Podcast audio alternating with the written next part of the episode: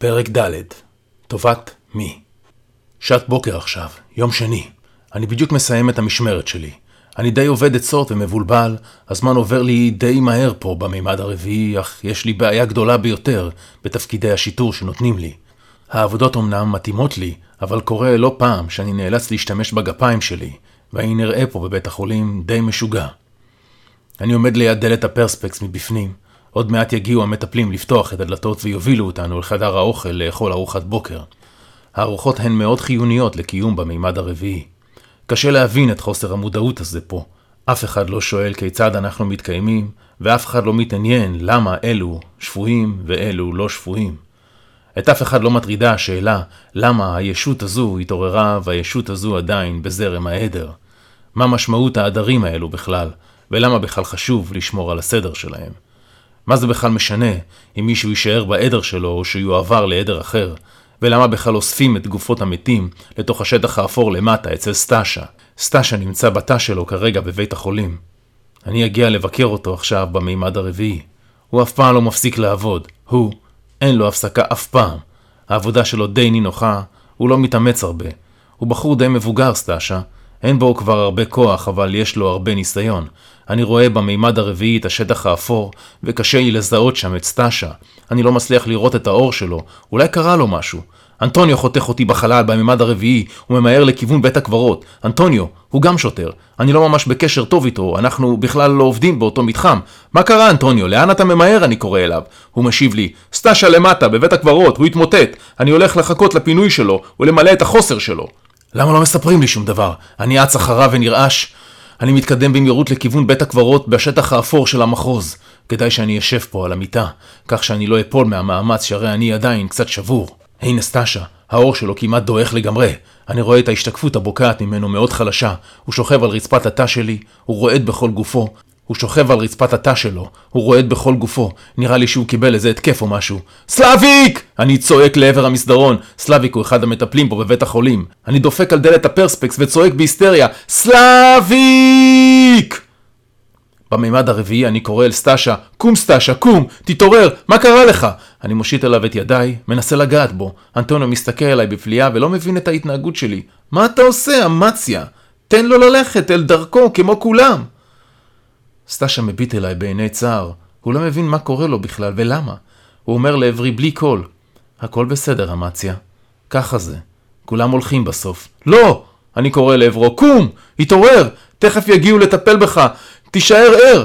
מה קרה, אמציה? מי יגיע לטפל בי? אתה ממש מתנהג מוזר בזמן האחרון.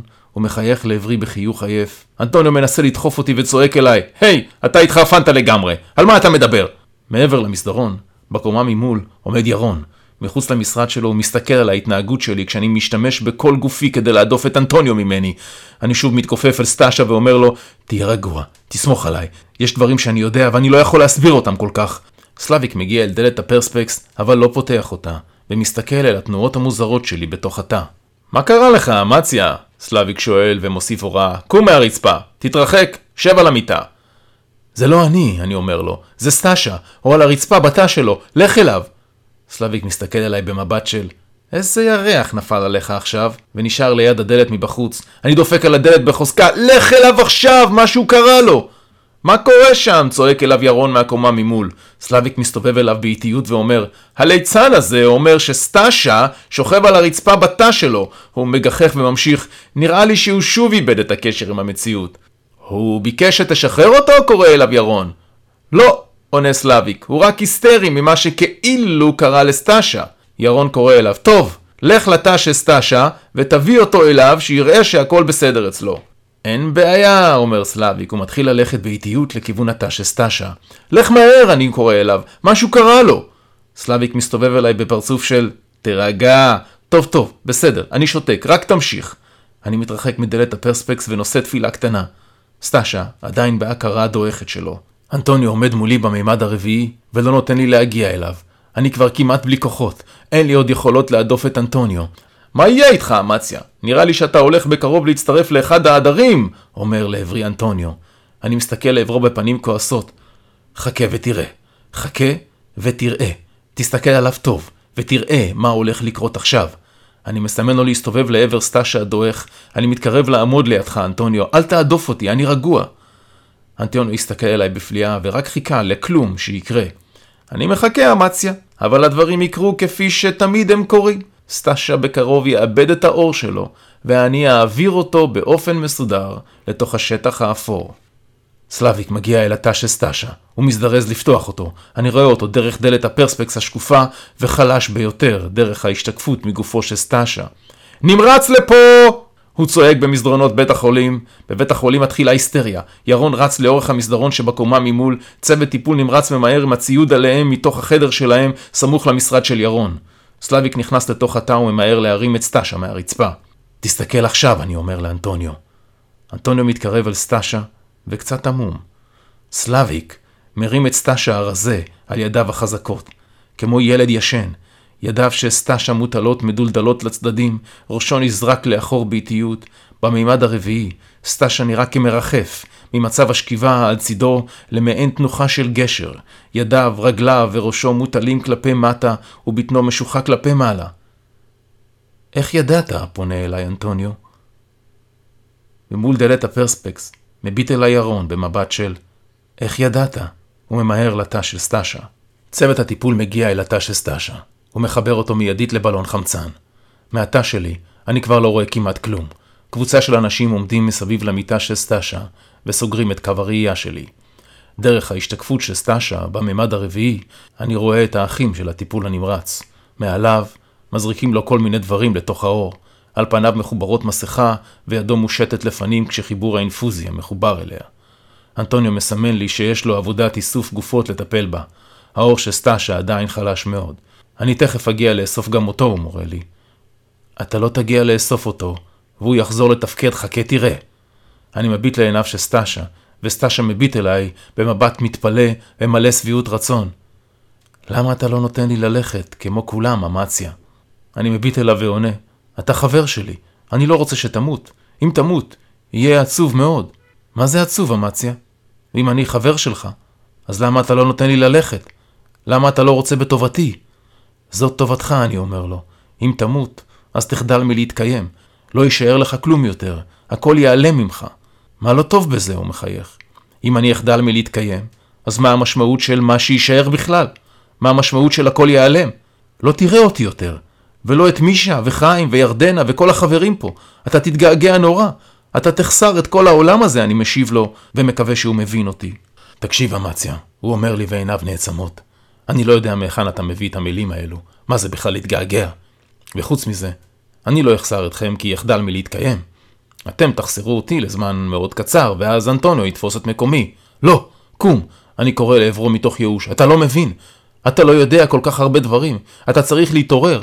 אתה צריך לדעת מה זה רגש. אתה צריך להכיר את החיים האחרים.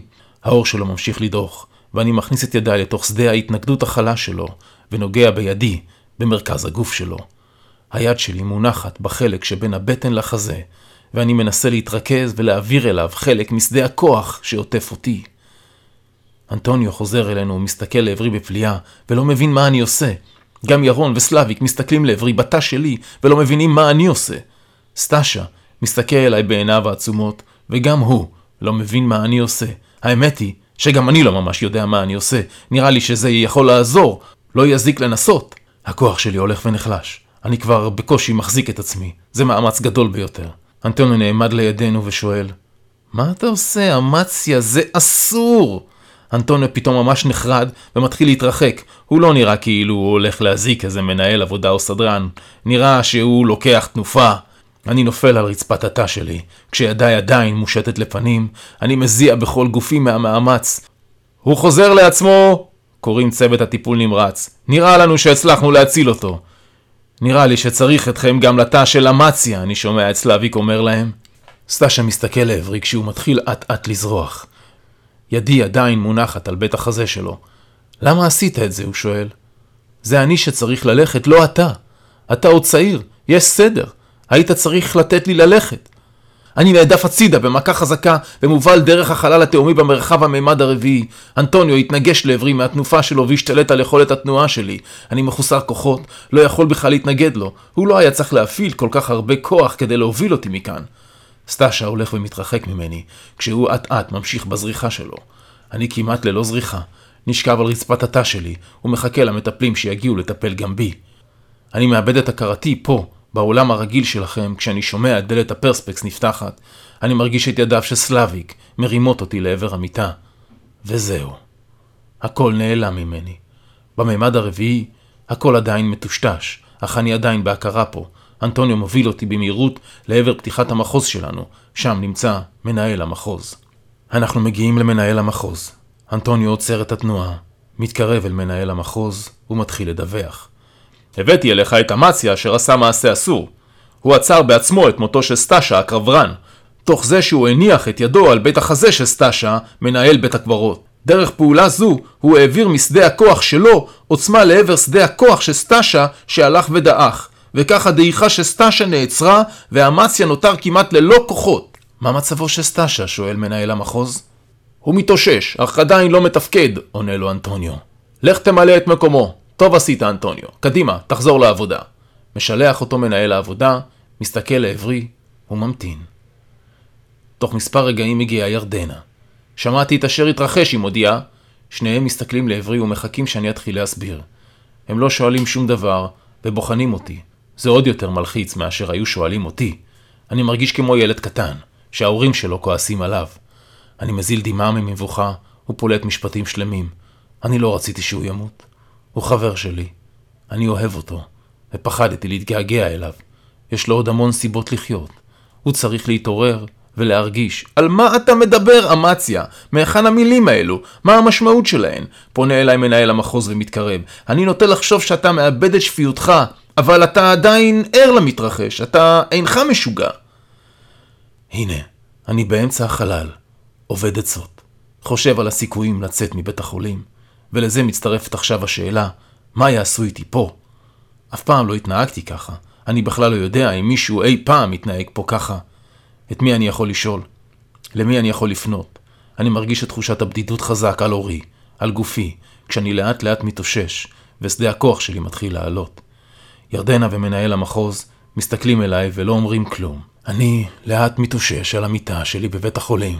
אני שומע הולך ועולה את צוות הטיפול הנמרץ מעליי, ומרגיש אותם על גופי. אני פוקח את עיניי ורואה את פניו של ירון, מנהל המחלקה. הוא מחייך לעברי ואומר, ברוך מרפא חולים. אני מחייך עליו בחזרה ושואל בחולשה, מה עם סטאשה? הוא ממשיך לחייך ואומר, הוא בסדר, אתה הצלת אותו, עכשיו תנוח. אני צריך לדבר איתך, בינתיים תנוח, לך לישון. הנני הולך לישון. השיחה הקצרצרה הזו עם ירון העיפה אותי, מותש מכוחותיי. אני לאט שוקע לתוך חלום שינה, וער עדיין רק במימד הרביעי. שום דבר לא השתנה פה. מנהל המחלקה עדיין לא אומר כלום, וגם ירדנה לא. אני רציתי שהוא יחיה. מה, זה לא נורמלי? אני שואל. כן, זה לא נורמלי. ההתנהגות שלך היא לגמרי לא רגילה, אומר לי מנהל המחוז. אין שום סיבה שתגרום לך לרצות להאריך את חייו של סטאשה. אתה צריך לרצות בטובתו, ולשחרר אותו, בזה זמנו. מנהל המחוז ממשיך להטיף לי, והמילים האלו שאתה משתמש בהן, הן מביאות אותי לחשוב שנשתבשה עליך דעתך. אני לא משוכנע, כי ניתן לסמוך עליך בביצוע עבודות שוטרות. וזאת למרות שבחצי השנה האחרונה אתה ביצעת את משימותיך באופן טוב מאוד. עבודת השיטור היא המתאימה ביותר בשבילך, אך בשבועיים האחרונים אתה עשית יותר מדי טעויות. ייתכן ונעביר אותך לתפקיד במשמרות קצרות ומשימות פשוטות יותר. בשלב זה אני משאיר אותך ללא משרה, וקובע כי אין עליך להתערב בכל אשר קורה. אתה תהיה תחת השגחה צמודה של ירדנה, וכן, התנהגותך תהיה במעקב שוטף שלה. העבירות שביצעת הן משונות למדי, שכן אף ישות שפויה לא מבצעת עבירות, כך שאני בעצמי עוד תוהה כיצד יש לנהוג בך ואו בעבריינים אחרים. ירדנה מביטה לעברו וממתינה לשחרור. מנהל המחוז משיב אליה מבט ואומר, אתם משוחררים. מנהל המחוז מביט לעברי בעיניו. אני מקווה שהבנת אותי. הוא מסמן לירדנה לחזור לעבודתה. יופי. רק זה היה חסר לי בבוקר הזה. הנה אני, אני, אני, אני. אני העבריין הראשון לדורותיו של הממד הרביעי. המוזר הראשון בהיסטוריה. לפחות בעולם הרגיל הייתה לי הערכה היכן אני עומד, אבל פה הכל שחור לבן. או שאתה שפוי, או שאתה לא. אני מתלווה אל ירדנה, אל העבודה שלה ומהרהר. בעצם, מה רע העניין הזה? אם אני אעבוד פחות, בייחוד במשימות פשוטות, אני אאובחן כשפוי בעולם הרגיל שלכם. שכן המימד הרביעי לא ישפיע מדי עליי במימדים שלכם. וחוץ מזה, ירדנה זאת אה, ירדנה, והיא בסדר, אם אתם מבינים למה אני מתכוון.